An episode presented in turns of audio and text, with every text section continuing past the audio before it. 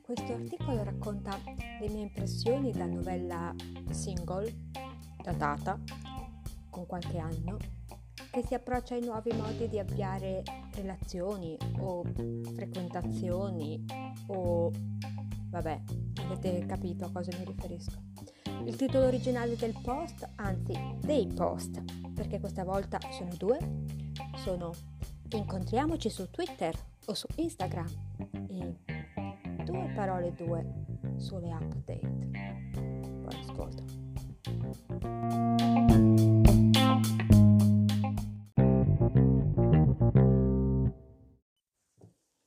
Sono solita dire che nella mia vita c'è un buco di 5 anni.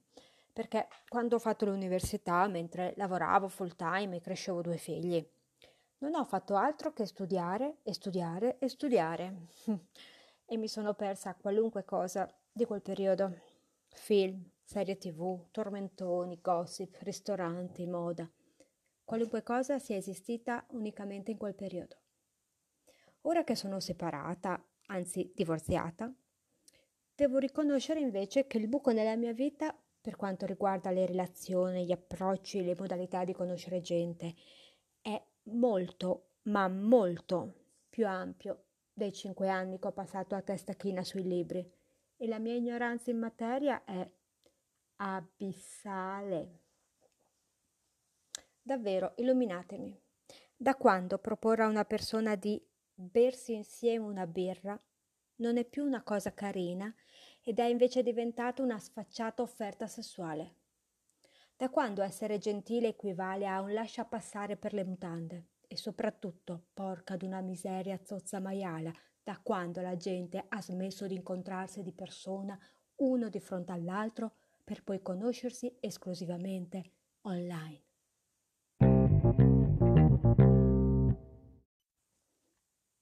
Mi sono decisamente persa un cambiamento epocale, al quale faticherò enormemente ad abituarmi, e forse è davvero il caso che inizi a sentirmi un po' vecchia. Lo so cosa starete pensando. Vi vedo. Cara Chris, sei proprio vecchia. Magari sei una di quelle che fatica a usare pure il cellulare, il computer o qualsivoglia tecnologia. E invece no, accidenti. Uso il computer, il cellulare per fare ogni cosa, e l'informatica è il mio pane quotidiano. Sapeste quanto rompo in ufficio. Ma proprio non riesco a digerire questa cosa di conoscere gente online. Come puoi pensare di diventare amico di qualcuno che non hai mai incontrato di persona, di cui non conosci il tono e il calore della voce, se abbassa lo sguardo, se si tocca i capelli mentre parla, se ha un accento oppure no, se usa intercalari, continuo, che profumo usa, se gesticola, com'è il suo passo, la sua camminata, il suo odore, la sua pelle. Perché poi, insomma, parliamoci chiaro, conoscersi chattando online è un po' come mandare il proprio curriculum per un posto di lavoro. Ci sono quelli onesti e che hanno fiducia nelle proprie capacità e che scrivono esattamente chi sono, e quelli che tendono a gonfiare i pregi e fanno i gradassi. In ogni relazione, amicizia o altro, mi aspetto sincerità. Se mi devi dire delle baggianate, è meglio tacere, non pensate? Inoltre le chat danno adito a un sacco di equivoci. È troppo facile scrivere una cosa storta e poi giustificarsi col «stavo scherzando» o l'ancor più terribile «ma hai capito male!». Ed è difficilissimo capire il confine tra gioco, scherzo e serietà. Pensate a una frase, una qualunque frase che potreste scrivere in una chat, e immaginatevi nel dirla sollevando un bicchiere. Poi immaginatevi di dire la stessa identica frase guardando dritto negli occhi il vostro interlocutore, e infine dirla col tono di sufficienza ed evidente disinteresse. L'effetto è lo stesso? E no, eppure erano le stesse parole dette dalla stessa persona.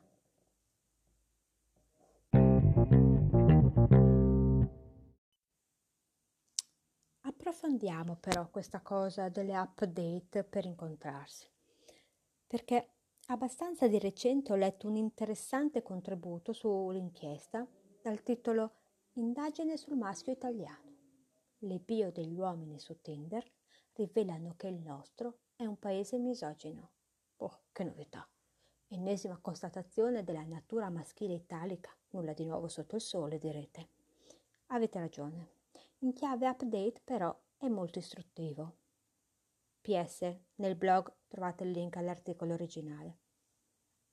L'uomo italiano, secondo l'articolo, cerca una donna solare, tranquilla, semplice, che sappia cucinare, che non abbia paranoie e che si attivi sotto le lenzuola. La sintesi che ha usato l'autrice è remissiva. L'uomo italiano non cerca una donna intelligente, complessa, interessante, no. Vuole una che non rompa i maroni. Ed ecco qua svelato l'arcano.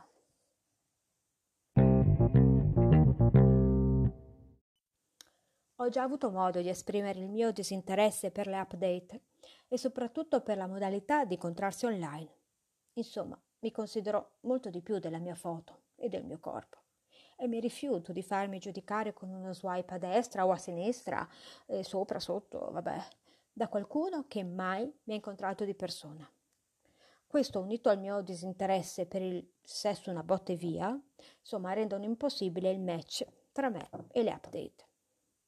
Ciò non toglie, tuttavia, che abbia letto con interesse l'articolo dell'inchiesta e mi sia immaginata qualche situazione esilarante.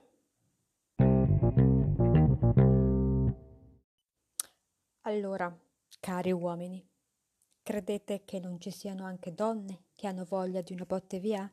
Magari sono pure intelligenti, complesse, interessanti, ma vi mostrano solo la parte solare, semplice, tranquilla. Così io immagino una donna di mezza età, magari bionda, che omette di scrivere sulla sua bio che ha un dottorato in fisica teorica per non spaventare i possibili match e riuscire a farsi una scopata senza pensieri. Oppure quella che parla 4 lingue, ha girato mezzo mondo e quando si trova a bersi una cosa col suo match chiede di andare al sodo dritto dritto in 448. Magari c'è pure quella che ha un lavoro super impegnativo, che ne so, fa il medico in pronto soccorso e non ha tempo da dedicare alle relazioni, sicché posta una sua immagine dove sorride, remissiva, e voilà, ecco servita la scopata tramite Tinder. Identificato come funziona l'utente medio dell'app, diventa poi semplice arrivare a ciò che vuoi, se sei una donna intelligente. Poi immagino, esistono anche le donne che sperano di trovare l'amore tramite Tinder. È successo alla cugina del coinquilino dell'amico di quello che mi ha montato l'armadio, quindi perché non a loro? Non lo ammetteranno a cuor leggero, perché Tinder deve essere percepito come strumento di emancipazione, ma sognano di fare breccia nel cuore di colui che sembrava volesse solo scopare e poi scappare, di colpirlo con la loro personalità, remissiva, o capacità, sanno cucinare la colazione, e di farlo innamorare. In parole semplici, cercano il principe azzurro.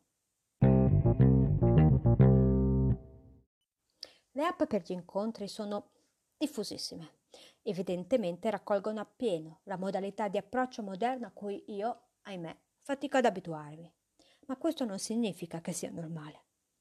Anche 10, 20 o 30 anni fa, al primo appuntamento c'era chi sperava in una scopata e basta e chi sperava di iniziare una storia. Le update hanno processato questo meccanismo in un algoritmo accessibile a chiunque. Ed è su quel chiunque che chi usa le update dovrebbe focalizzarsi. Perché ora, come 10, 20 o 30 anni fa, il principe azzurro non esiste.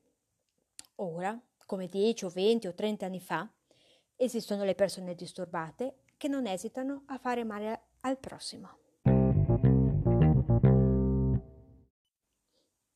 Lo so che usare le update è parte del pacchetto "sono una donna moderna che non ha paura di affermare la propria sessualità".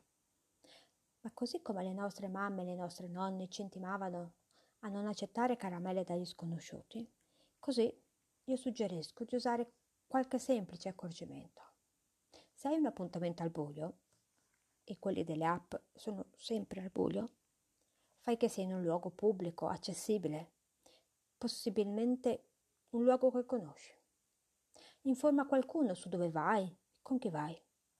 Accertati che il tuo telefono sia carico e funzionante. Accertati di essere in grado di andartene in ogni momento usando Uber o un taxi, quello che vuoi. Non credo di dover consigliare di usare metodi contraccettivi. O devo? Insomma, sii percettiva. Se credi che ci sia qualcosa che non va, dai retta al tuo sesto senso. Perché, ok, emancipate, sì, ma stupide, no. Questo podcast deriva da 2 diversi articoli pubblicati nel blog nonmisentovecchia.com. E vorrei chiudere dicendo che chiedere "ci beviamo una birra, ti va?" rimarrà per me sempre solo l'offerta di una birra e non di un'implicita scopata. E ogni riferimento a fatti o persone non è casuale. Alla prossima!